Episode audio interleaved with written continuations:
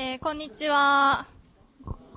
えっ、と、サンクチャリ出版の岩田と申します。えっ、と、タクラジポッドキャスト公開収録 in サンクチャリ出版ということでですね、え今日は山崎匠さんと久野浩二さんのトークライブをお送りいたします。えー、タクラジポッドキャストは2007年の配信開始以来これまでに苫部秀人さんや佐藤富夫さん、佐藤伝さん、大橋善太郎さんなど、えー多彩なゲストをお迎えしておりまして現在リスナー数が12万人以上を超えるという人気のコンテンツになっております。で今日はサンクチュアリ出版1階のイベントホールにて公開収録という形でお送りさせていただきます。で今回のゲストですね、えー15年以上にわたりゆずなど数多くのアーティストを手掛け音楽業界で活躍する久野浩二さんをゲストにお招きしております、えー山崎匠さんと久野浩二さんのスペシャル対談をお楽しみください。でイベント終了後に、えー、と書籍の販売も行っております。で久野さんとあと匠さんの本それぞれこちらの久野浩二さんの本はこちらの方に持ってきていただいておりますのでぜひお手に取ってご覧ください。えーでは早速山崎匠さん久野浩二さんにご登場いただきます皆様拍手でお迎えください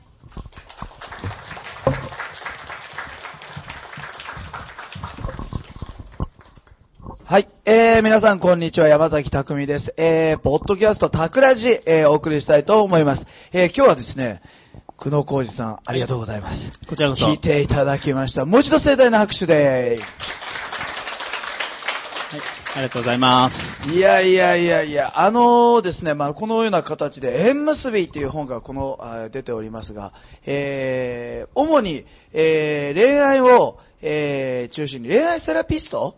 そうです。えっ、と、なんですけれども、僕自身は、あの、ライフデザインコンサルタントっていう、一応じ自称肩書きを、をあの、ライフデザインコはいンサルタント？あそうですね。あの、っていうのは、やっぱりあの、恋愛にしても結婚にしても、はい。やっぱり自分の人生の、うん。やっぱりその一つの軸、まあその一つの一部なんですね。うんうん。一パートなので、うん。だから決してなんか、その恋愛とか結婚だけにその特化するというよりかは、うん。自分がどれだけやっぱりそのハッピーになれるかっていうことをなんかいろいろと、まあ、提案していきたいなと思ってますね。ということは今日参加された方はもうこれ帰るときには自分がどのようにライフをデザインできるかをコンサルティングされちゃうってことですね。されたいですね。あこれはもう非常にハッピーなお話でございまして。で、その中になんと詰め合わせセットとして恋愛まで入ってると。そうですね。もう本当に。あら、はいい、いじゃないの、ね。でもすごく大きいと思いますよね。やっぱりうんあの、うんやっぱり人を好きになるとか愛するっていうことは、うんやっぱそれってすごくあの、なんていうんですか、人をハッピーにする源だと思うんですよね。うんだからやっぱりそこはあの非常に大きいんですけど、でもその先にいっぱいまた楽しいことを作っていかなきゃいけないってことですよね。なるほど。はなんで久野くんが言うとそんなにうまく届くんでしょうかね。僕が恋愛とか愛とか形合うとなんかこの、こう偽物っぽくなるのはこれキャラですよね。いやいや、まあそんなですね、久野くんは一体誰なのかというのをまず大解剖ね、えー久野くんの解体ショーをここでやってみたいと、はい。えー思っているんですけど、まず、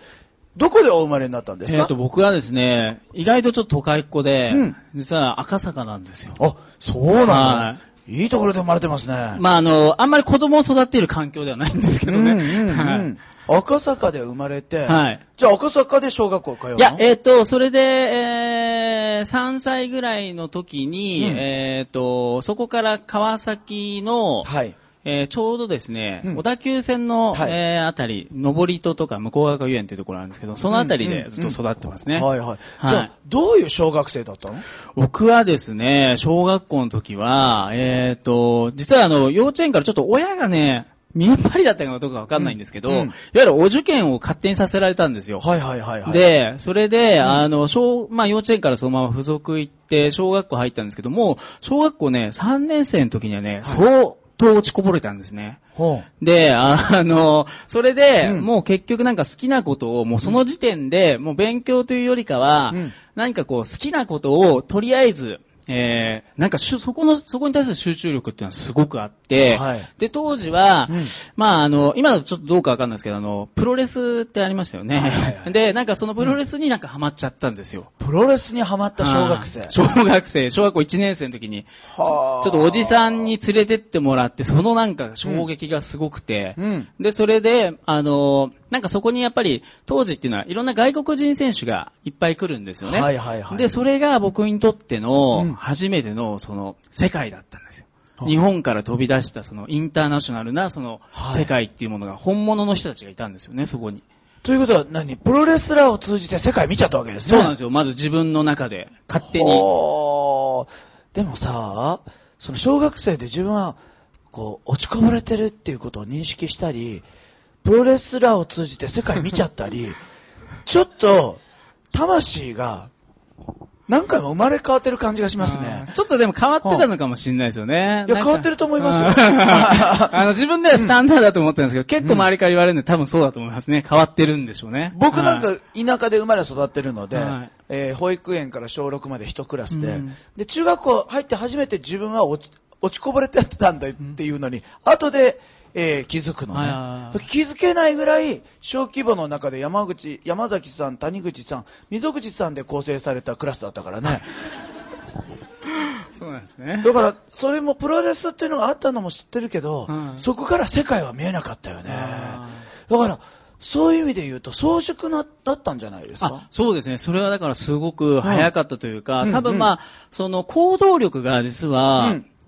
あの、結構小学校からあって、で、あって2、3年、もう小学校2年生の時には一人で、まあ、いわゆる、後楽園ホールっていうところがあって、ちょっとすみませんね、マニアックな。で、うん後楽園ホールに一人で行くんですよ。小学校2年で、はい。で、それでいつもこう、その選手たちが来るのをこう待ってたりとか、はいだからすごいオタク気質があったんですね。だからその集中力がすごい高かった。いや、それ集中力の一言だけで済ましていいかどううんここだけでも掘り下げられそうなテーマ。へえ、初めての中はいくつだったんですか？初めて中は、まあ普通ですねあ。そこら辺は普通だったんですね。あそうなんですね。はいえー今のところ NG カッねえ。あ、そうなんですね。はいそんな小学校時代が中学校、高校って、これどういうような、こう、推移していくんでしょうか？そうですね。それで、あのーまあ、要はなんかち、小さい時ってじゃあね、あの、何になりたいですかってこう、はいよく夢を聞かれるじゃないですか。で、普通だとね、やっぱり、まあ、女の子だと、まあ、歌手誰か好きだったらね、はい。歌手になりたいとか、うん。あと看護師さんとか、うん。ね、いろんなこう、幼稚園の先生とかいろんなことあると思うんですけど、はいまあ僕はちょっとそういうふうに変わってたので、うん。まあ何になりたいって言ったらやっぱ好きなものになりたいんで、ん。じゃあプロレスラーになりたいなと思ったわけですおよ。ー。まあ今こんな、あの、全然体ちっちゃいんですけおど、ー。まあ夢はね、大きく、うん。それで、うん。で思って、じゃあ、うんプロレスラーって何をやってる人なんだろうと思って、はいあの、まあサッカー選手だったらね、わかりやすいですね。まあサッカーをやってて野球、みんなそのクラスでみんなそういうことやってるんですけど、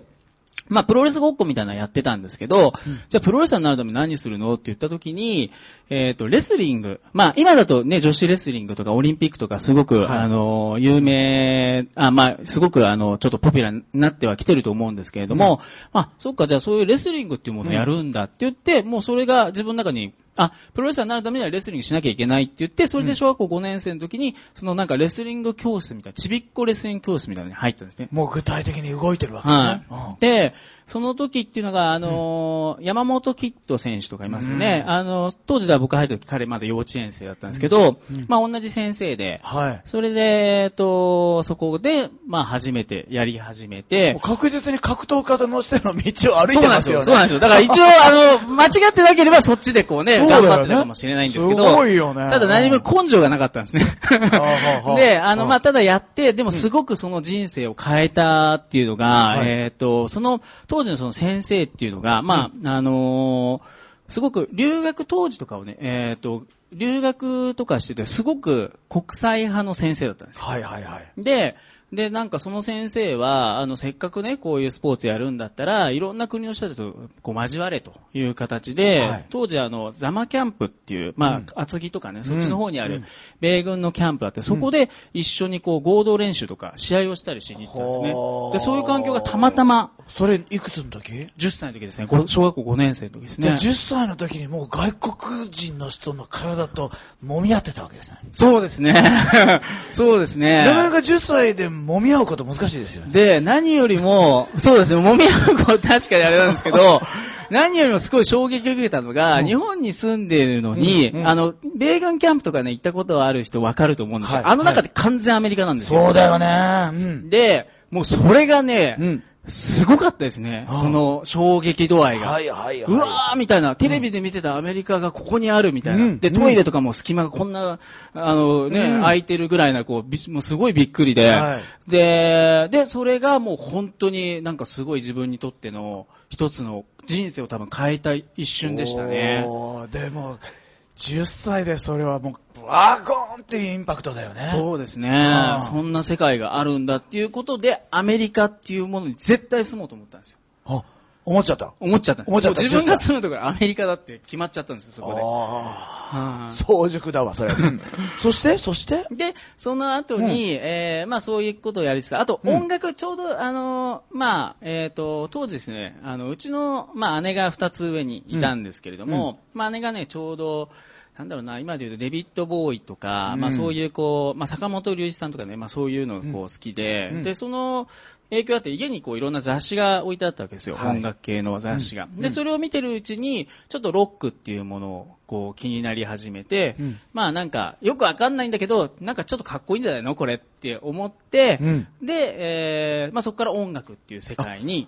行くわけね10歳、またそうなんですよ。小だから小学校5年生っていうか、10歳がすごいターニングポイントですね、ほう僕にとって。今、今話しながらちょっと思ってたんですけど、うんで、これあの、さっき匠さんとかも全然言ってないんですけど、僕小学校5年生の時に親離婚したんですよ。うんうん。で、だからすごいですね、そう考えると。10歳が多分、いろんなことが、その1年の中で、目まぐるしくなんかこう、起こったというか。なるほど。はじゃあ、プロレス憧れてい。、はい。外国人と揉み合って、はい。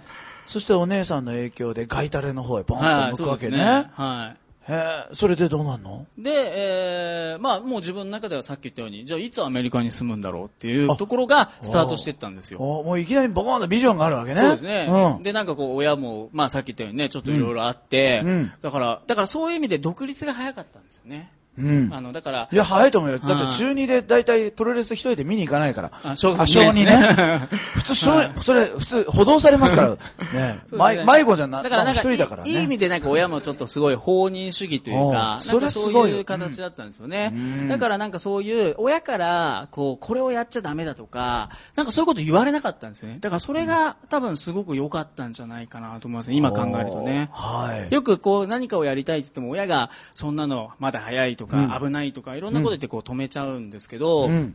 僕の場合は別に何やってもとりあえず、えー、OK だったんですよ。親的には。だからそれがどんどんどんどん、まあそういうふうなちょっとこう加速していったんじゃないかなと思いますね。まだ今話は中学時代なんですけど。あそうですね。それで、それであれですよね。で、音楽の方にどんどんどんどんこう、のめり込むわけですよ。行ってはいはい。それで、えーっと、で、当時ですね、うんあの、まあ普通の人ってまだ中学校1年生ぐらいだと、まあ早い子で本当洋楽とかね、ちょっとこう入り始めるんですけど、僕まあ小学校その5年生から入り始めたんで、うんあの、もう中学校1年生ぐらいの時はですね、あの、何をしてたかというと、新宿にいつも買い出しに行くんですよ。うん輸入版のレコード。早いね。うん要は普通にある形だともう満足できなくて、うんそれであのそういうちょっとブートレック版と言われるものだったり、うん輸入版っていう日本に入ってこないものを、まあ、当時その西新宿っていうところがそこのメッカででそこにこうそれもね、まあ、自分にとってのすごい衝撃というか、うんであこういう世界があるんだって言ってもうそこからもう毎週通い始めるんですね。とりあえずもう毎週毎週こう、ただ行ってみるとかね、そういう感情をこうしながら、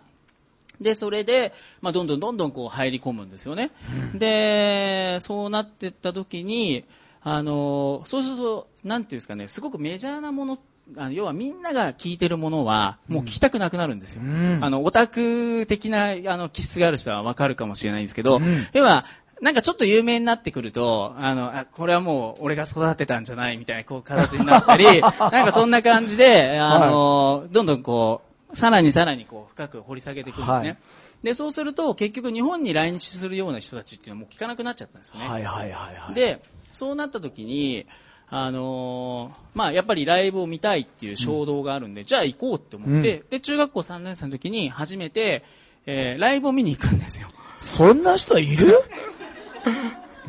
中学校3年生の時にライブが見たくてアメリカに渡るわけ？そうなんですよ。あの、すまずは、まずは、あれなんですよ、夏休みの、うんえーまあ、10日間だけ、うんまあ、じゃあ、とりあえず、あのーまあ、ライブだったりとか、あとはい T シャツを買いに行くために。その、そのアーティストの？そうです、そうです。日本で売ってないので、マイナーすぎて。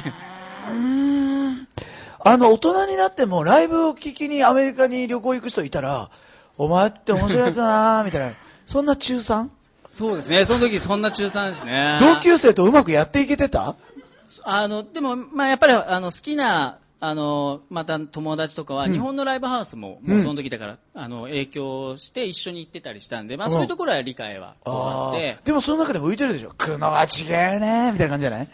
あーそうですね。だから、まあ、うんちょっと行き過ぎっていうか、いそういう感じはありましたけど、でも、でも、あの、当時、やっぱりそうすると、他の人たち、だから学校の友達よりかは、うんあの、もう高校3年生とか18歳ぐらいの人たちとバンドも組み始めるんですよ。ああ、そうなんだ。うんうんうんだからそれで、なんかそういう人たちと、まあ一緒にうん会話をしてたりするんで、だからあんまり自分の中では、なんか浮いてたりとかっていうよりかは、なんかもう楽しんでるんですよ。とにかく楽しい毎日なんですよ。すごいな。うん僕はあの、高田水江さんのガラス坂を買ってましたね。う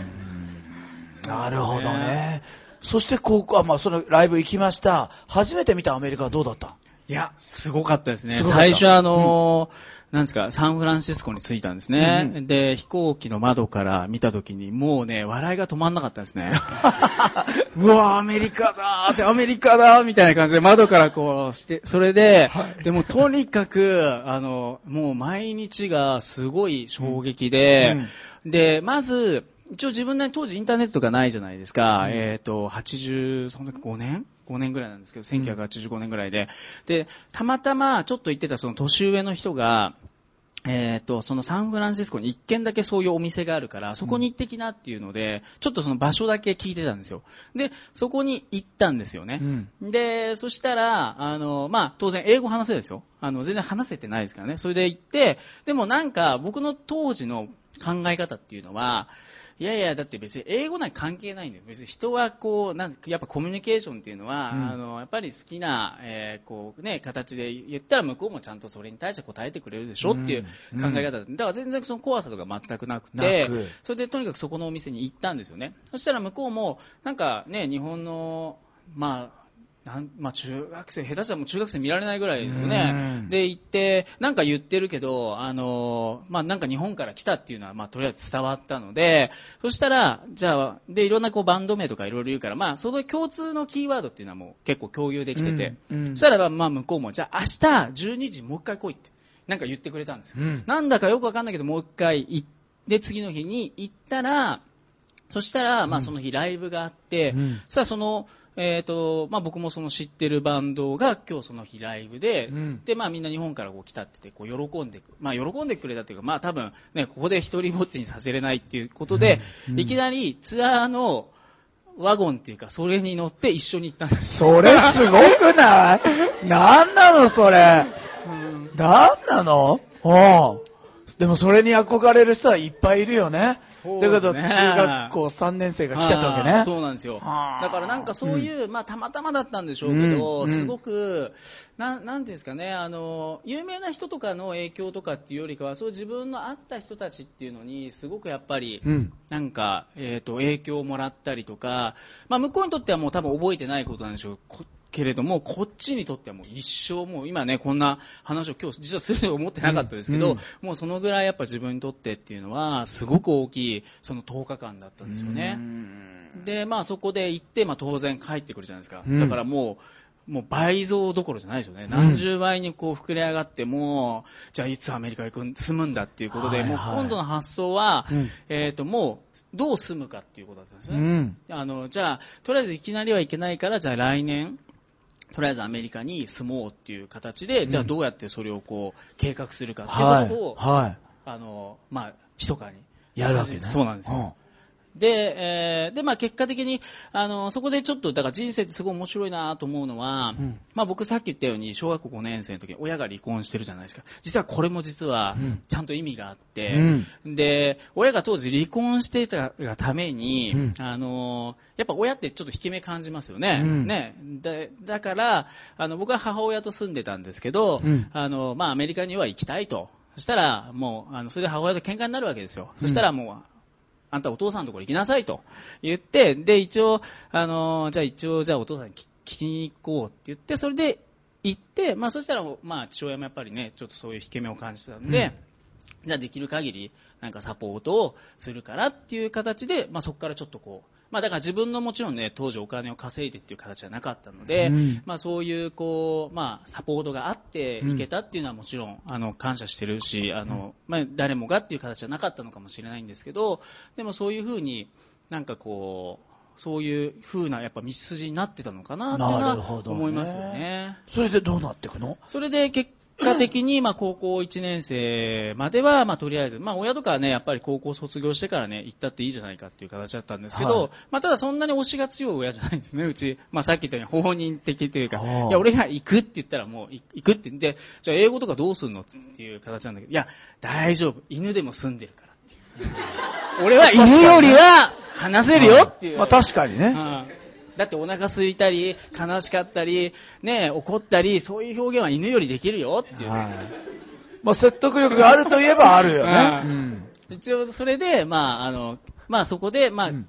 高校1年まで、えー日本にいて、はいで、そこから、まあ、幸いにして、まあ、アメリカに行ける形になったんですけど。高校2年からもう向こう行っちゃったよ。行きましたね。はあ、なるほど。何年住むのそこから？結局7年間住んだんですけど、うんただ、あの、その時はもう片道切符で良かったんですよ。もう日本帰るつもりなかったぐらいの意気込みで行ったんですけど、ただね、すごい、あの、やっぱそこで感じたのは、やっぱ日本の国の凄さだったんですよね、やっぱり。素晴らしさっていうか。素晴らしさ。はい。何を感じたの？やっぱりね、人がね、すごいんですよ、日本人っていうのは。うん。こう、きっちりしてるというか、うん。で、アメリカに行くと、まあ、最初僕、寮に入るんですけど、まあ、アメリカ人っていうのは、まあ、別にアメリカ人っていう、だからっていうわけじゃないんですけど、まあ、基本的に、すごくやっぱアバウトなんですよね。うん。だから、まず、えーこういうふうにね、自分が飲み水飲んでたとしても、振り返った時にもうないんですね。うんもうだから、そこの前にいる人が飲めなかったらもう勝手に飲んでって、それがもうどんどんどんどん行くような世界で、うん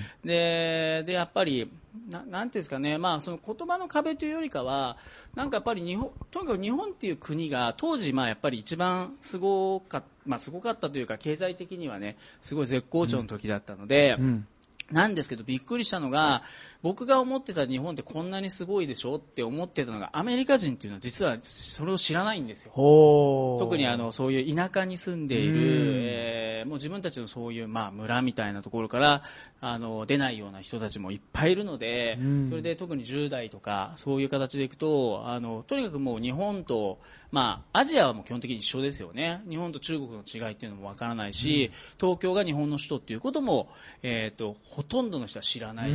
ような、うん。こう形なんですよ。だからそういうのに逆にすごくカルチャーショックを受けたというか、うん。だから逆に日本人ってこんなにすごいんだよっていうのをなんかこうすごくなんか自分の中でこうそれがどんどんどんどんその自分は誰なんだろうっていうところが意外と培っていったところっていうのがアメリカ行ったところだったですね。そのショックって素晴らしいショックだよね。はい、そうでしたね。重要。僕はあのさっき言ったように田舎村でしょ、うん。だからさあの先生もみんなよく知ってるわけ。村だから。あの家帰ると親父と一緒に先生が麻雀打ってたりとか。でその新しい担任になると山崎お前はどこの山崎だって。山崎いっぱいいるからね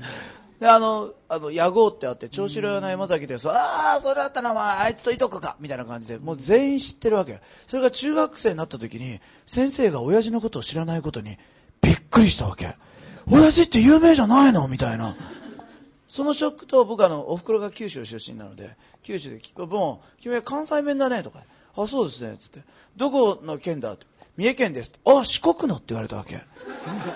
その時に俺の生まれ育ってるあの大きな三重県すら位置がわからないのに俺なんか誰かわかるわけねえじゃねえかって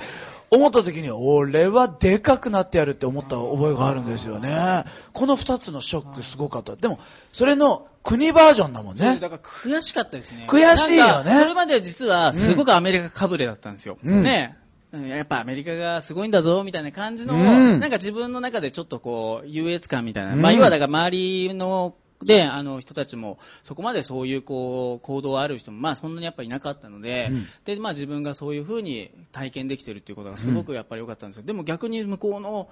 なんかそのフィールドに入ったら、日本なんて誰も知らないみたいな。うんまあ名前は知ってるけど、うんまあ今言ったどこにあるかもわかんない。えーもうその、本当に東京は僕、ね、やっぱ世界で一番都会だなっていうのは今でも思ってるんですけど、そんなようなところだったのに、例えば当時いろんな留学のね、えー留学生もいて、で他の子たちがもっと知らないわけですよね。うんそうするとアフリカ、まああの、これは別に国だからっていう意味じゃなくて、アフリカ人の女の子が、あの東京はディスコがあるの？とか、なんかそういうことをこう本当に、だから本当に、あの普通の人にとっては、まだ忍者だったんですよ。ああ、考えられます。ん歩いてるみたいなね。はい。そのぐらい、えーだから日本っていうものが、あとはもう本当によく映画とかでも出てくるのも、もうなんかみんな常にお辞儀して、こう、やっているような、本当にああいうこう映画の世界をはい。みんなやっぱりそのまんま持ってるっていうような形なんですね。なるほどね。はい、だからそれがすごくやっぱりショックというか悔しかったですね、はい。日本人なのに、だからなんか、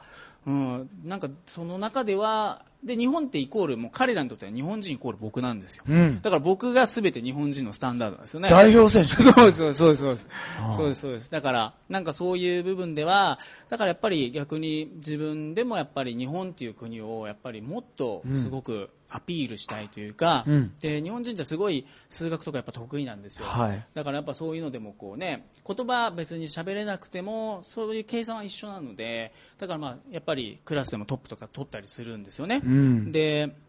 でそういうのでも、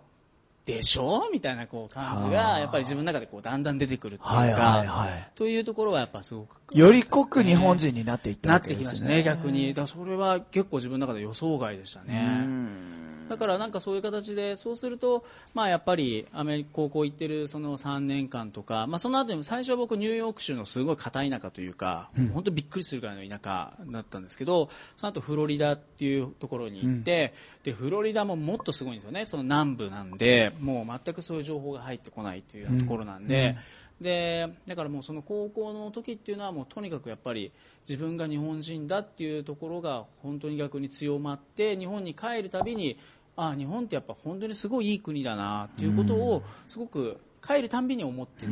た感じですね。そして、7年間に終止符を打って日本に戻ってくるのね。そうですね。はい。戻ってきた。で、戻ってきました。はいで、でそしどうすんの？で、まずやっぱ就職をしなきゃいけないじゃないですか。うんあの、そこまで僕多分アウトローじゃなかったんですね。はいだからじゃあ戻ってきたら、じゃあちょっと一回は就職しようと思って、まあ就職活動をこうするんですけど、うんで、その時は、あの、HIS っていう、えーね、あの旅行会社が、まあ、当時、えー当時もまあすごくベンチャーでバーンって行ってたんですけど、まあ、ここれから飛行機会社を作ったりホテル作ったりとか、うん。そういうことをするっていうこともあれだったんで僕もともとバックパッカーだったのでもう学生時代もずっといろんなところを貧乏旅行をしてた形だったんですね、うん。だからやっぱりなんか旅行の仕事かもしくはあの音楽とか、ね、そういうエンターテインメントの仕事っていうのにしたか、あの就きたかったんですけど、うんあのエンターテインメントのビジネスっていうか、まあ、その例えば芸能界とか音楽業界とか、うん。あの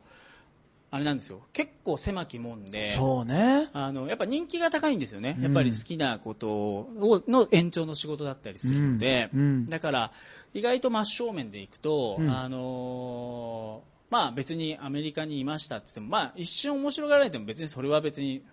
ね、そんな大した別に世界じゃないので、うんえっ、と、まあそうやって弾かれていって、まあ最終的に第二志望だった旅行業界っていうのはもうすぐに逆に決まったりしたので、うんまあそれで、じゃあとりあえずは最初はじゃあ旅行、まあ好きな仕事だから、うんあの全然いいんじゃないかなっていうところ、だから今日はその 2, 業種しか受けなかったなる。ほどね。はい、だからもうその時点も、うんやっぱり好きなこと以外は仕事にしようとは思ってなかったんですよね。だからそれは重要だよね。あの、仕事なんだから我慢の修行の世界に入りすぎると、自分が劣化しちゃうもんね。ですね。その時はだからなんか劣化とかそういうところまでは思ってなかったと思うんですけど、まあ自分が好きなことできないんだったら別にまたじゃあワーキングホリデーとか使ってオーストラリアとカナダとニュージーランドあじゃあ3年まだ行けるなとかなんかそんなさすらい風に系ですよね。一応自分の中でのこうまた別保険もあったりしたので選択肢としてそれもあったわけですよね。そうですね。ただまあ、あの、とりあえず一回やっぱり好きなことというか、うん。なんかそういう旅行っていうこともやりたいなと思ってたので、うん。まあそれはすぐに、あの、内定をいただいたので、うんまあそこにじゃあちょっと頑張ろうっていうところで、うんまずは社会人になりましたね。その社会人になって自分自身が残した足跡っていうのは一体何なんですかね？そうですね。あの、うんそれでですね、えっ、と、まあ最初入って、僕、いつもそうなんですけど、結構最初が、あの、なんかよく思う、思ってもらえるというか、あの、まあ、その HIS も当時200人ぐらいの、えー、と内定者がいたんですけど、うんうん。その中でこう新入社員代表っていうものをいただいたんですね、うん。まあ、いわゆる入社式とかでこうあの代表してこう読んだりするっていう形いきなりそれ選ばれたの？多分テストの点数が良かったんですよ。はあ。のドンピシャだったんですよ。は まあ普通にあの、なんていうんですか、僕、地理が本当に大好きで、だからもう基本旅行会社ってもうそういうテストだったり、通貨は何とか、うんうん。であとちょっと簡単な英語をこうあれしたりとか、だからもうほとんど多分、すごく点数は良かったんじゃないかなと思うんで、そな多分それだけだったと思うんですけど、まあそれでなんかあの選んでいただいて、うん。で一応自分の希望がやっぱり英語を使いたかったので、まあその HIS の中の、えー、とまた外国人にチケットとかを売ったりするセクションっていうのがあって、そこに一応配属してもらったんですね、はい。だからいきなり入るともう、えー、と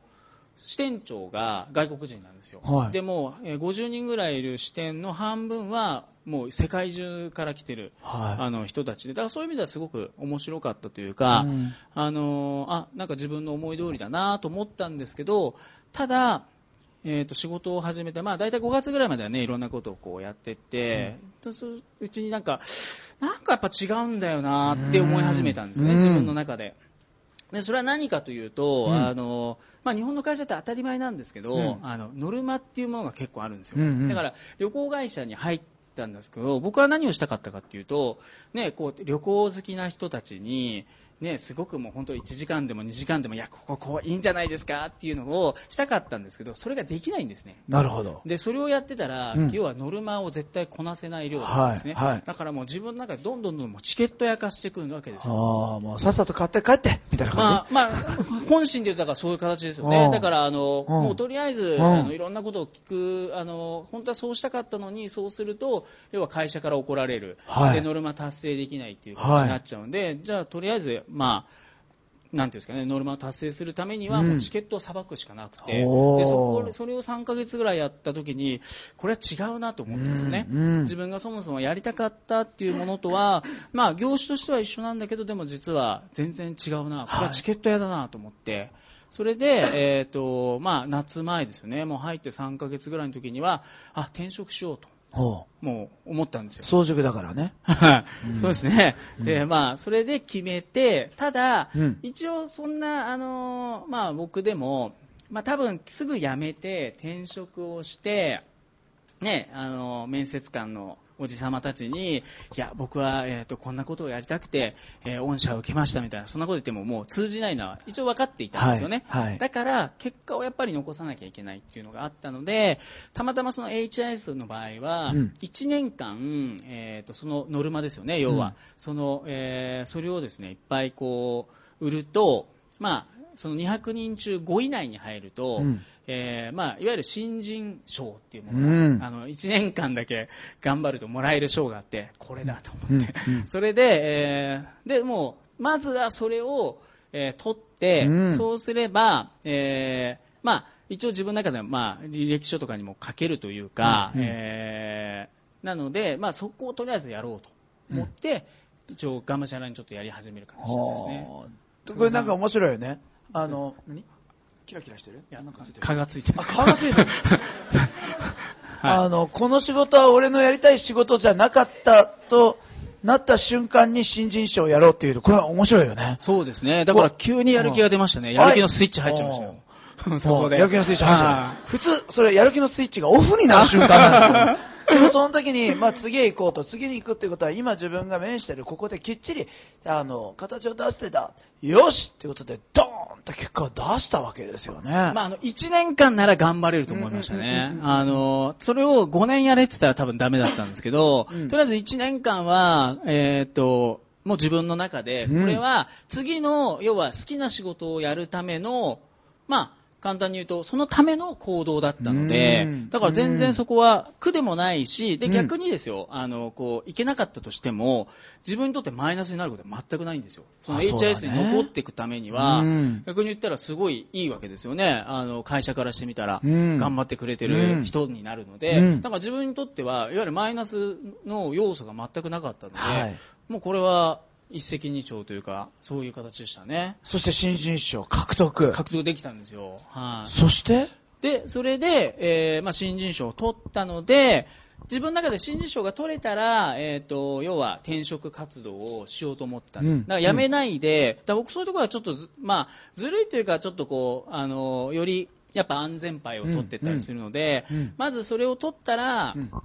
えー仮面面接あだから要は、えー、と会社員になりながらとりあえずこうあの受けていこうと,、うん。思って、うん。でもうとりあえず次はもうあの要は HS に残ってもいいんだから好きなものしか絶対やらないっていう形だったのでそしたらたまたま、えー、と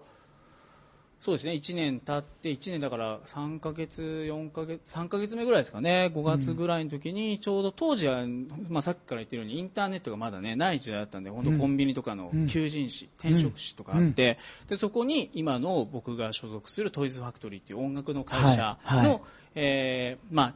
載ってたわけですよ、うん。求人広告が。で、えー、と僕実はそのトイズファクトリーという会社はその中学校時代とかに聞いてたそのさっき言ったハードなそういうロックとかの、えーいわゆるですね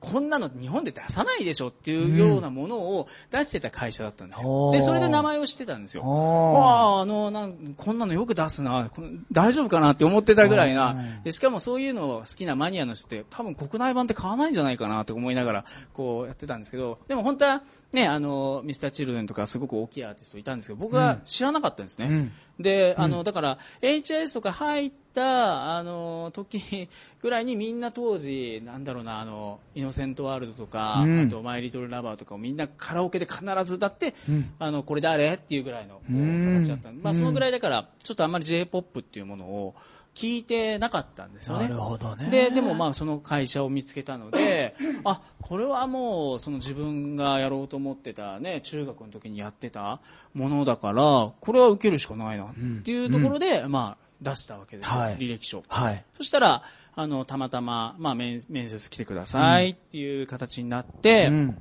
で、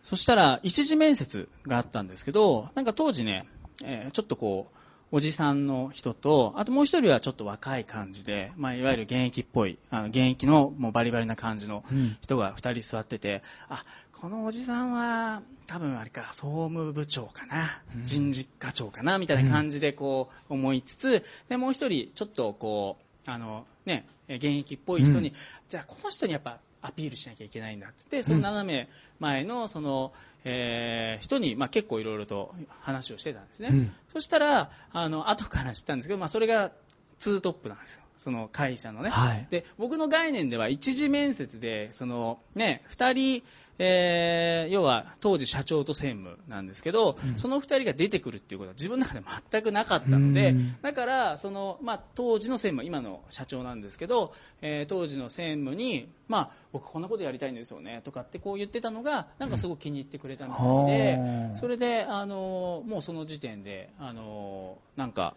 選んでくれたみたいなんですよね。うんあのーちょっと巻き戻しますけど、これすごい重要なところだと思うんですが、今自分が置かれた環境で、次の環境へ行くためにここを頑張った。ここ重要ですよね。で、今度その移行期、移っていくときに、やめて探しに行くんじゃなくって、今を守りながら未来を作っていくわけじゃないですかそう。ですね。僕逆に採用する立場で、辞めて受けに来た人をちょっと取るの怖いよね。この人はこういうリスクを自分の判断の中に持っているって、僕だったら見るんですよ。で、自分が取るときに自分の会社の仕事でも、ダメだ、これはダメだ、次みたいな形になる可能性があるので、要は、ダメでも大丈夫な策を持ちながら次を選ぶセンスを持っている人を欲しいよね。じゃないと危険文書をはらむことになるじゃない？で、これね、結構案外大切なところね。えーたまたまあの、船井総研でずっと活躍してた野田さんと喋ってて、で、そういう話になったことあるのね。で、船井総研も採用試験で辞めてくるタイプは絶対取らないんだって。うんでそれはなぜかというと、危険だから。うんで、それをちゃんと保身で守りながら、未来開拓ができる人間っていうのは、どう企業としても欲しい人材なんだよね。で案外、あの、なんていうの？案外なんていうの？そこを軽く見る人っているのかなと思うんだけど、僕はそうあるべきだと思うんですけど、まあ、久野さんの話聞いてて、あ、そうなんだとこう思いましたよね。まあ、そこでトイズファクトリーという扉が開いてですね、会社と出会って。始まっていくのはいね。始まっていくんですね。始まっていって何すんの一番初め？一番最初が、えっ、と、まあ、最後のその面接の時に言われたのが、まあ、今度、まあ、トイズファクトリーってもともと結構バンド系に強い、えっ、と、うんレコード会社だったんですよ。うんそうだねうんで、そしたら今度実は、あのまあ、芸能界のものとかもね、ちょっとこうやっていくあのことになるんですよっていうことを言われて、で、それが、えっ、と、当時のスピードなんですね。いきなりスピードですか？で、あの、で、僕はたまたまだからその社長の、まあ、あの、さっき言った、うちのその社長が新しく、当時自分がその専務で、えっ、と、自分の部署、もう完全な、あの、自分のチームを作るための、に募集してた会だったんですよ。なるほど、なるほど。だから、まあ、今考えるとそのい一番最初の面接にもいたっていうのはそういうことだったんですよね、うん。それでだからそこに入るので、まあ、そこにだから配属されるんですけど、まあ、それで、えー、とだからまあ本当の、まあ、もちろんペイペイのあのそういう何でも屋さんなんですけど、まあ、そこで一番下として、まあ、そのスピードっていうことに、まあ、チームとして入ってくるわけですその時はまだスピードは世の中には広がってない。ちょうどデビューするところだったんですよね。じゃあ、はい、ボディ目の前にソウルやってた時ですね。可愛い女の子たちがいた。はいで、その子たちが、あれよあれよってなっていくわけですよね。そうですね。うんはい。これ僕たちはあの未来から過去を見てる形なので、はい。えー答えを知って聞いてますが、その時に今からこの今、今という過去から今という今に来たわけですもんね。はいはいそうですね。だから、ただその時は別に僕はほら自分で何かをこうするというよりかは、うんじゃあ現場について、まあうん。本当に、まあ付き人とかそういう意味合いではないですけど、やっぱり何かこう、周りにこう気を配りながら、まあいろいろとこうやっていくっていうあの役割があったので、はいまあだでもすごくやっぱり勉強になりましたよね。なんかいろんなあの世界をまた見れたというか。いや、とんでもないセールスでしょまあそうですね。当時はだから、今でこそね、CD ってやっぱり、あの、全然ね、残念ながら、まあ売れない状況になっちゃってるんですけれども、まあ当時はだから逆に言うと、100万枚でもヒットじゃないんですよね。100万枚ヒットじゃない。はい300万枚の世界なんで、トリプルミリオンっていうね、はい時代なので、そこに、そこで初めて一流アーティストの証みたいな形のセールスなんですよ。それを超えることが。だったので、その中にいたんですね。で、その中で、まあ、あの、一応チームとしてこう入っていって、うんで、そこから、まあ僕がやってた仕事っていうのは、えっ、と、基本的にはそのパブ、まあ、パブリシティっていうか、宣伝なんですけれども、うんうんだから当時多分皆さんがスピードとかを街とかでこう見たりするじゃないですか。あれを全部仕込んでるんですよ。なるほど、なるほど。で、こういう、で、もともとああいう、こう CD って出るのっていうのはもう、さもう半年ぐらい前からいついつに出すっていうのが決まるので、で、そこからレコーディングしたりしてって、で、えー、大体3ヶ月ぐらい前から、まあ、その、外にはまだいつ出るとかって、全然そういう情報は言ってないんですけれども、まあそういう大きいメディアだったりとか、そういうところには、えー要は表紙を取ってったりとか、テレビ仕込んだりとか、そういう形で3ヶ月ぐらい前からもう、この時に出るから、いわゆる世間の人たちが一番、えー見るところに全部集中させるんです、ね。なるほどね。はい。うん。その1週間だったり、うん。2週間の中に、うんまあ映画とかもそうだと思うんですけれども、だからなんかそういう、えー仕込みとかを主にやってた形ですね。その後、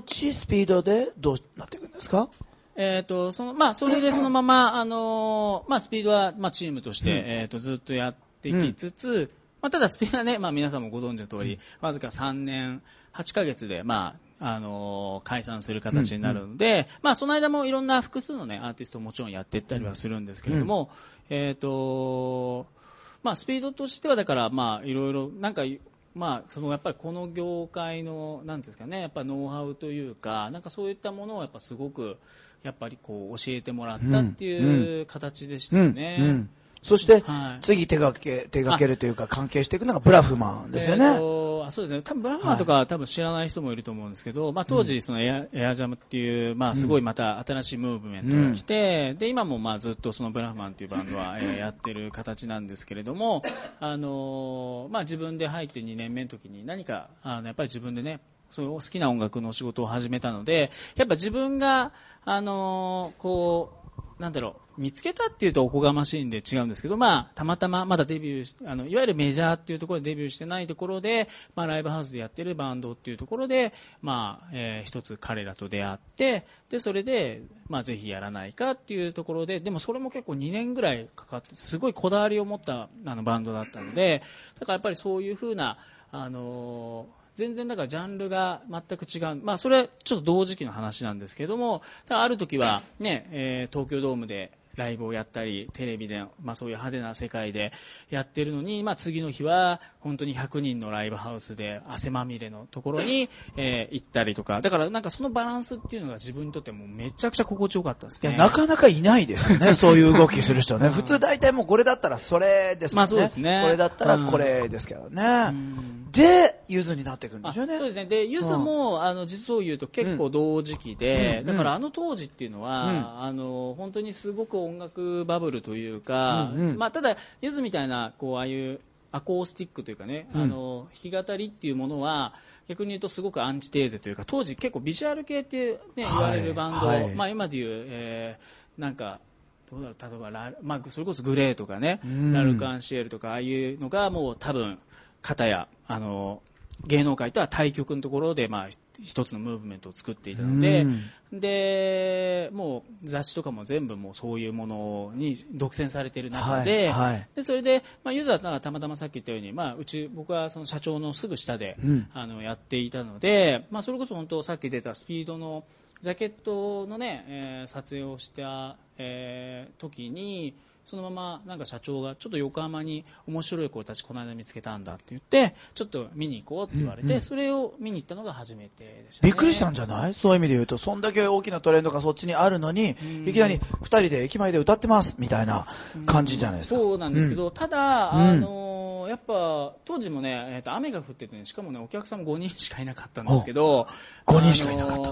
だからまだゆずっていうもの自体はねもちろん世間で誰も知らない、もう本当に伊勢崎町っていうところで、まあ、2人でやってるこう形だったんですけど、まあ、そのでも多分うちの社長もそうそうだったと思うんですけどやっぱりその対局というか、えー、例えば芸能界のようなすごく派手な世界えー、もう本当に、まあ、当時六本木とかで、まあ、すごい、まあ、あんまり言えないですけど、まあ、いろんな世界があるわけですよね、うん、でそういう中でやっぱりちょっとほっとするというか、うん、すごくもう歌詞というか言葉がもうポンポンポンって入ってくるような、うん、なんかすごくこうあなんかあなんか忘れてた何かみたいな、はい、なんかそういうものをすごくやっぱり感じたえー、形として僕はゆずをすごい聞いてやっぱすぐファンになりましたね、うん、その時からゆずを発見し、そして、まあ、発見は社長ですけどね、まあまあ、一緒に見させてもらって、はい、そして今の姿になっていくわけね。そうですね。僕もあの先日あのお招きいただきまして、大阪城ホールまで行かせていただいたんです。まあ、やられましたね、いや僕あの一人であのラジオ体操踊りましたよ。踊るわけじゃないですけど 結構一人で、えー、やるラジオ体操は結構プレッシャーがあるんです。隣のお兄さんと手ぶつかっちゃって。で、ぶつからないように方向を変えたら、彼も気を使ってまたぶつかって、気が合いますね、なんて言いながら。あのー、まあ、ゆずに心持ってかれましたよね。そうですね。だから僕が始めたの僕もまだ25歳だったし、うん、25、6歳。で、彼らはもう20歳だったので、だからやっぱりすごく、なんですかね、もうほん、ただ、なんかジャンルはまあ関係なくして、やっぱり本当にみんな、それぞれが、それはもうスピードであっても、うん、えー、まあそのさっき出たブラフマンっていうロックの、まあパンクのバンドであっても、まあユズであっても、まあそこに別にね、境界線はないんですよね。うん、本当にあの、何かこう人にやっぱり入ってくる、えー、ものっていうのは、すごく、あの、やっぱ共通して、まあ、いいものはね、本当にどんなジャンルとか、まあ、あんま関係ないですよね、やっぱり人に届くというか。ゆずに関してはね、もうあの、スクリーンに映ってる友人の笑顔に持ってかれましたね。同性である僕が持ってかれるということはそういうことかみたいなね。もうすっかり、すっかりなんていうの？幸せな気持ちになって帰らせていただきましたけどね。おニコって笑うだけで人をハッピーにさすことができるってどうよっていう話よね。まあ、あの、それを言うとね、ミスチルの桜井さんの笑顔もそうですよ、なんていう人、あの、現れるんですけど、またトイズファクトリーって感じがして、なんか、送り出してるものは、音楽っていうものに乗せたバイブレーションをうん。送り出されてる仕事をされてるんじゃないかななんてね、思ったりするんですよそうですね。ねでもやっぱりあのライブとかねこの中でも行かれる方とか、まあ別にあのいろんなアーティストいると思うんですけど、うん。やっぱりライブってすごいですよね。本当にあのやっぱり感動できるし、うんやっぱそこを体感するっていうのはやっぱすごい、それはだから規模は関係ないですよ。うんあのもうそれは50人の前だろうが、えーやっぱりそれが1万人だろうが、まあなんかそういうこうそれを超えてやっぱり。うん歌の力っていうのはやっぱりすごいなっていうのはやっぱり思いますよね。大体、久野くんと僕が出会ったのはこの場所なんです。あ、そうですね。はこの場所に、僕あの、四隅くんって言って、うんあの、絢香さんとかスーパーフライをずっとやってこられたプロデューサーさんと、二人でトークライブやったんです、こうやって。で、そうやってやってる時に来ていただいてい。たのが、僕後ろに多分座ってましたね。久野さんで、はいで、あの、名刺交換して、え、音あ、トイズファクトリーですか？みたいな話からね。で、誰やってるんですか？みたいな。いや、あの、あの、ゆずをやってて、ええー、みたいな。で、飯行きましょうよ、みたいな感じで、あの、もうどれぐらいになる ?1 年ぐらい？もうすぐ1年ですね。あの時は多分去年秋ですね。ああ、はいじゃあまだ半年ちょいぐらいなんですね。は長い間友達やってる気持ちになってきましたね。い。いや、いろいろとね、高見さん本当に、いやいやいやいやいやろんなことを教えてくれるんで、いやいやいやいやいやいやいや。まあそんなことで、今日気づいたら、こ、ここ、巡り合ったここで、はいえーこうやって喋ってるんですよね。これもまた聞くよね。うんまたこの中にも誰かいるかも。うんねいつも思うんだけど、その中でさ、その、はい。ライフデザインコンサルタント。ライフをデザインする、コンサルをするんだと。で、人生をデザインするとは、どういうこと？あのーこれも僕が別に、なんですけど、皆さんの人生とかを作り上げるわけではないですよね。当たり前なんですけど。えっ、と、やっぱり自分の人生っていうのはさっき言ったように自分が決断したり、自分が行動したりしなければ、まあ、いかないんですけど、ただ、すごくシンプルに考えれば、自分がそうすればなっていくわけですよ。うんうんだから、そこに気づいてもらうっていうお手伝いをしてるっていう形ですね。もっと具体的に言うとどんな感じ？具体的に言うと、今、まあ、あの、先ほども出たように、今僕の中では、えーやっぱりその恋愛とか結婚っていうものがすごく自分の中の、えっ、と、人を幸せにする、うん。やっぱりすごく大きいウエイトを占める。特に女性の方とか、うん。ね、まあ男性もいらっしゃいますけど、特に女性の人にとってはね、やっぱりそこによって、すごく大きい、その感情も左右したり、まあそれは僕もそうなんですけど、あの、やっぱり大失恋とかした時にね、うん。いくら明るく振る舞っても本物本当の自分はそこに行けなかったりとか、で仕事もやっぱり上の空になってしまったりとか、うん。でも片や恋愛したてで、ね、今日7時に約束してるって言ったらもう残業しないためにもうすごいエンジンかかるじゃないですか。だからなんかそういう形でいくとやっぱ恋愛とか、まあとにかくなんか人をやっぱりまあ愛するっていう気持ちだったりとか、なんかそういうものっていうのはすごい原動力というかパワーを、うんあの皆さんにとっても与える、うん。じゃないかなと思ってて、で、だからなんかそういうことを、あの、なんですかね、あんまり男の人で、たまにこう既婚者でね、あの、いや結婚なんか墓場だよとか、うん。ね、しない方がいいよとかなんていうのは、うん。僕はもう全然全くなくて、逆にそれをどうやって伝えていけたら、やっぱ結婚、だからその、自分がアメリカとか好きだったら、ね、アメリカこんなにいいんだよとかっていうことによって興味持つ人たちっていっぱいいるじゃないですか。じゃあそれと同じで、えー例えば結婚をしている、えー自分が男の立場で、例えば女の人たちに、いや、こんなにすごい結婚するといいことが待ってるんだよっていうことによって、って、すごく興味を持ったり、あとはやっぱり、あの、すごく幸せな気分になったり、私もそうなりたいなっていうふうに思ってもらえるんじゃないかなっていうところが、唯一僕の今できることかなと思って、だからよくあの、結婚式とかに皆さん行くと、すごい帰り結婚したくなるじゃないですか。なんかすごい、なんか幸せな気分になりますよねうんうん。でもあそこって僕実は結婚式場って多分その瞬間は多分最強のパワースポットだと思ってるんですよね。すごいみんなおめでとうとかありがとう。とかもうそういう言葉が飛び交ってうん、すごいハッピーなオーラが飛び交ってるところにみんなそこのシャワーを浴びて帰るのでうん、だからああいうものっていうのがなんかやっぱりすごくあのね、ちょっとした日常生活の中でも常に入ってきたりすると、うん。なんかすごくあの、ね、新しく出会った人たちともなんか変な目で見ないでなんか自然にこう自分もあなんかこう、この人ともしかしたらみたいな感じの、あの、風に、もしかしたら考え方が変わることによってね、うんうんいろんなことが可能性って増えていくんじゃないかなと信じてるんで、うんなんかそういうことを男の立場としてちょっと伝えられたら、それはなんか僕にとってもすごくちっぽけですけど、なんかちょっとしたことができるんじゃないかなっていうふうなことで始めましたね。はい。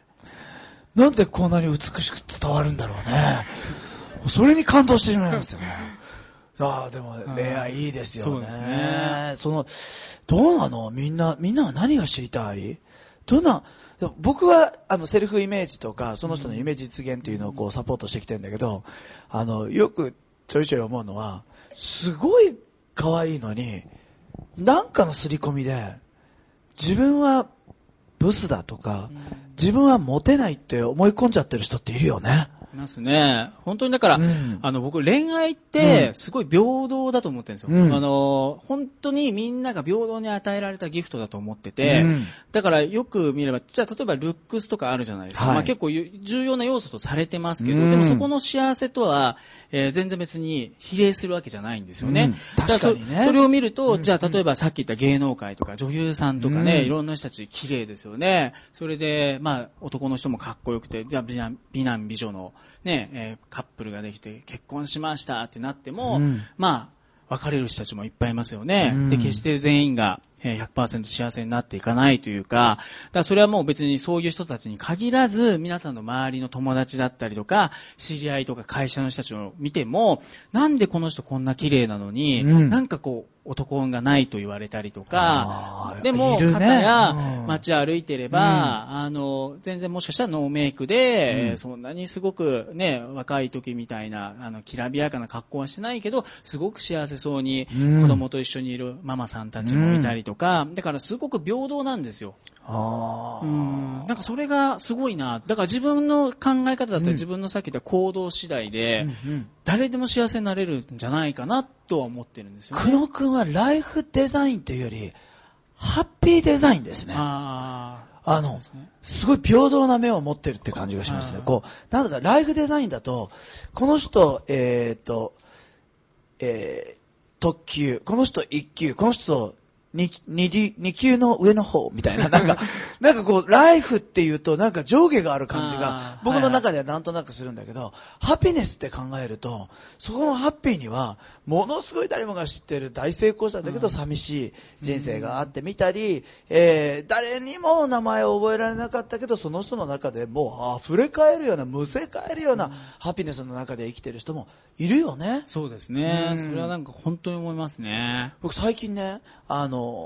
大津修一さん？僕、仲いいですよ。そうなの？ええ僕それ出会うのに何とかしてって思って、そうなの？そうですよ。もう、幸せだわ。いや、本当にあの、何緩和医療医。はい要は、人生の最後ってやっぱり死は壮絶じゃない？で苦しむわけよね。それを苦しまないように苦しまないようにサポートしてくれるお医者さんがいて、で、その人がいかにこうグランディングして、この、あの、行くかっていうとこうやってらっしゃる。で、その人が書いてる本僕大好きでもうずーっと読んでる。で、その中には死と死、死が書かれてるよね。で、日本はほら死がさ、はい、タブー化してまタブすね。ーだし、うん見えないしね。インドだったらほら、川流れていくじゃない。うんあらあららららら、流れてる流れてる。うんね、だけど日本は隠されてる。うん。もっとすると、自分の近い人じゃなかったらもう見れないぐらいのうん。ところにある中で、でもこれ全員に訪れることよね。うん。戦時中だったら当たり前ですし、うん。戦争の前だったらもっと当たり前よね。1歳、2歳の子が熱出して亡くなるということももう当たり前だったり、人生が50年しかなかったり、だからすごい僕はその本を読むことによって自分の死と向き合うことができて、でどんなにあの素晴らしい人生でもやっぱり、えー、と死が近づいてきた時にどう自分がジャッジするかっていうことによって人生っていう価値が自分の中で決めていく価値が決まっていくような気がして、えーそれをしっかり、えー僕は向き合わないとと思ってあの読ませてもらってるんですけどね、そういう意味で言って幸せっていうのはそこに僕は存在するんじゃないかななんて思ったりするんだけどね。そうですね。だから僕も、あの自分の人生のテーマっていうのが、えっ、とどれだけその幸せだと思って死ねるかっていうことだと思っていて、うん。うん。だから人から見たらもしかしたら一瞬で何か事故とかで死んだりとか、病気、うんもしかしたら人と話せなくなって死ぬかもしれないですけど、ただ自分がその時に、わすごい幸せだったなって、やっぱりそれでありがとうっていろんな人たちに言える思いを持ってうん死ねることが僕にとってはもう最高の生き方なんですね。ああ、そうだよはね。あと、死後の世界があるかないかだよね。あそうですね。そこをやっぱり感じるかどうかいや、ですね。かん、だからね、僕、これおすすめ。これは僕のおすすめ。死後の世界はあると思ってる方がリスクがないと思ってて。でなんでかというと、死んだ時にね、あると思ってて、え、ないわけとは思わないわけ。死んでるから。もしなかったとしたらね。ね？で、もし、あの、あると思ってる人が死んだ時に、もしなかったら、ほらね、ないでしょとは言えないわけ。だって死んでるから。ね。で、もしあったとするじゃない。もしあったとしてさ、死んだ時に、ほら、やっぱりあるじゃん、やっぱりあると思って生きてきてよかったってなるじゃん。ね？で、もしね、ないと思ってる人があってごらんなさいよ。死んで、うわ、あるの？みたいな。え、やばえ、そう、言っといてくれたら違う生き方したのにってならない？おいこれ、生きてる間にいじめたやつがずんずんとこれから死んでやってくるわけと思ったら嫌じゃない？これ。ねだからこれ死後の世界あると思って生きた方がリスクがないんだよね。なので僕は死後の世界があるとしたらこういうふうに生きてそして生まれてから死ぬまでというこの賞味期限をですねいかにデザインするかということじゃないですか。ねうんその中でじゃあどういうふうにデザインしたらいいのかなと思った時にこうやって、えー、久野君が書いてくれた一冊の本とか久野君の発してくれた言葉とかまた存在っていうバイブレーションがあの僕たちに伝えてくれることが多々ありますよね。デザイン。ライフデザイン。はい。その中に重要な項目として結婚であったり、うん恋愛があったりするわけ、ね、まあやっぱり人とのやっぱつながりですよね。で、やっぱり奥さん、まあ僕の場合だと奥さんっていうのは、多分人生の中でもまあすごいね、距離を一緒に並走するというか、だからやっぱりそこが恋愛とまた結婚の違いだったりするんですよね。恋愛と結婚の違い大きなところを喋るとどうなる？もうあの僕は恋愛はもう一人でできるんですよ。だけど結婚は一人ではできないので、ああ。だから、なるほどはい。片思いも恋愛ですよね。うんで、誰か韓流の男の子好きなのも恋愛、疑似恋愛だったりしますけど、うん結婚だけは形上なってても、そこの関係性が崩れてれば、もうそれは事実上やっぱりできないので、やっぱりそこは、やっぱり二人で、うん。まあ、あの、いろんな助け合いをしながらやっていくマラソンのような、やっぱりこう、まあ短距離とあとマラソンというかね、うん。あの、やっぱり勢いだけでいけるのか、うん。えー勢いだけで42キロ走れるかって言ったら、やっぱそんなことは絶対ないので、うん。それはやっぱり、ある時はコーチになったり、ある時は選手になったり、ある時は沿道のね、水を配ってくれる、あ、応援してくれる人だったりね、うんあとお水を渡してくれる人だったりとか、そういうふうないろんな役割をしながら、うんまあその共通のゴールを目指していくっていうことが、僕にとってのやっぱりライフパートナーなのかなと思いますね。なるほどね。でも、工藤君はね、あれだよ。あの、結婚して子供もいるけど、結婚する相手の人をね、あの、霊能さんの人に教えてもらってね、知ってたんだよ。それもなかなかでしょ？あ 言ってよかったから、これ言っ。ていいんですけど、多分もうこれ始まっちゃうと多分、岩田さんに怒られますよね。このケツカッチンの時にこの話題を振ってよかったかどうかですけど。あのさ、ほら、テレビなんかでさ、あのー、何？CM 明けのね。はいね、あのー、事件があると、見えます。木があって、家があって、この辺です。みたいな感じで見えちゃう人いるじゃん。で、たまたまその、アメリカに留学してる時に、あアメリカに行った時か、はいあのー、その人を見つけちゃって、で、あ、これあの、あの、テレビで出てた人だっていうことで会いに行くんだよね。そうなんですよ。でも、あの、まあ、短いあれなんで、あの、一言だけ言うと、僕、その結婚相手もそうだし、子供のことも全部知ってたんですよ。いつ生まれて、性別まで知ってて、で、だから僕がその言いたいのは、運命の人っていうのは、必ずいると思ってます。なるほどね。うんはい。ただそこが、やっぱり会うべくして、そのタイミングで会うようにできてるんですね。うん、だから、あの、きっとね、それをちゃんと自分の中で思ってれば、あの、本当に自分のベストなタイミングの時に必ずその人が会うようにできてるんです。仕組まれてる。ということは探さなくていいってこと？な探さなくていいんです。うん。どうしたらいいの？自分らしく、要は自分の、えー僕はよく言うんですけど、自分の軸って言うんですけれども、うんまあ、さっきも言ったようにね、僕、例えば会社員やりながら、まあ、こういう恋愛のことをやったりとか、いろんなことしてるんですけど、うん周りの人から見ると、結構、この人何をやってる人なんだろうって、結構びっくりされる時あるんですよ。うん音楽で知ってる人からすると、恋愛のこういうことを、じゃあこういう皆さんの前で話したりとかっていうのも、えーって驚かれるし、うん逆で、えーこっちから先に恋愛とかの、例えばセミナーの受講生の方とかが、いや、実は僕サラリーマンをやってるんですよって言うとびっくりするわけなんですけど、ただ僕からしてみると、何も変わってないんですね。それはなんでかっていうと、僕っていう、えー僕のやりたいことをやってるんで、それがたまたまいろんなことだったりっていうだけなんで、だから、あの、まあ、あれですよね、えっ、と、まず自分っていうものをしっかりと、自分がどこに向かっていくのかっていう、その軸を決めてあげれば、そしたら、まあ、必ずそこに向かっていくんですね。だからそれが、例えばさっき言ったハッピーというか幸せな、えー人生。まあ、幸せな結婚ではなく、幸せな人生、自分がどう歩むのかっていうことを、ちゃんと明確に自分の中でインプットしてあげる、決めてあげれば、ちゃんとその人が、そのタイミングで、えーだから変にこう、ね、いろんな人たちと何十人の人と会う必要はもう全然ないですよね。自分がもうその準備さえ、自分がなるんだっていうことが分かってるっていう意識がきちんとあれば、ちゃんと面白いように出てくるっていう形かなと思ってます、ね。あのビジネスなんかのチャンスもよく似てますよね、は 探しても探しても手に入らないけど今自分の目の前のことをきっちりやってるとふさわしいタイミングでやってくるんですよね、それを下手にもがくと、はその品のなさがなんかチャンスをうんが嫌ってしまうみたいなところって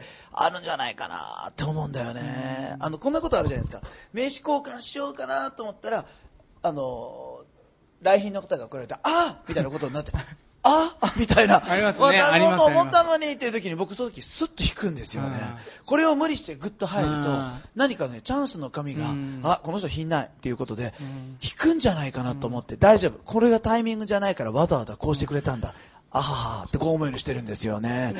僕それを言うなら、実は匠さんと今こうやってお話しさせてもらってるじゃないですか。でも僕匠さんはもう変な話、もう何年前から知ってるし、本も読んでるし、DVD とかも見てるわけですよね。だけど、やっぱ人ってさっき言ったように出会うべくして出会うって思ってるんで、だからそこに無理やり入ろうとは思ってなかったんですよ。だからどっかのタイミングで必ずこの人とこういう形で繋がっていくんだろうなっていうのは自分の中でもう分かっていたというか、決めてたんですね。うんだから、その時のタイミングで出会えば、きちんとそうやって繋がっていけるでしょうし、っていう風な考え方だったんでうん、結構だからもう普通に5、6年はただ本だけ読まさせてもらったりとからそういう形でしたよね。そういう人いっぱいいますよね。僕、あの、今、いろいろと会ってる方たちとかも。だから、変に自分がファンですみたいな形で、こう行くというよりか、ちゃんと自分が必要な、まあ、もしかしたら相手にとってもすごく、あの、興味を持ってもらえる。うんっていうやっぱり部分になった時に自然に多分そういう風な調和っていうものが生まれるんじゃないかなっていう、だからそれはその今言った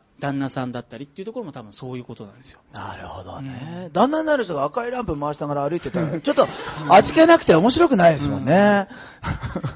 あ今赤い人が通ったみたいなね。まああの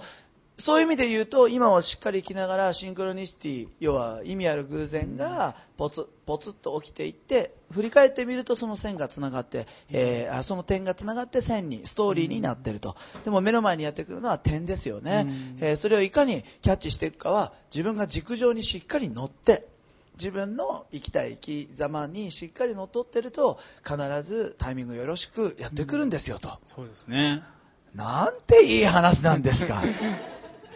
まあ、ということでお送りさせていただきましたが、時間がとうとうやってきて、えーしまいました。えー、久野浩二さん。えー、まあ、あの、もっとお話聞きたいんですが、もっともっとという方のためにこのように本を今日はご用意させていただいておりますので、えー、それを見ていただいてもよろしいですし、えっ、と、もう少しの時間、まだこの会場に残っていただいてはいあの、お名刺をお渡ししたい人もいらっしゃるかもしれませんので、えー、良き縁をということで、えー、お送りさせていただきました。えー、山崎匠桜寺お送りさせていただきました。えー、今日も暑い一日でございましたけど、えー、心に残る、えー、お話、えー、本当にありがとうございました。ありがとうございましたそ。れでは最後に大きな口をどうぞ。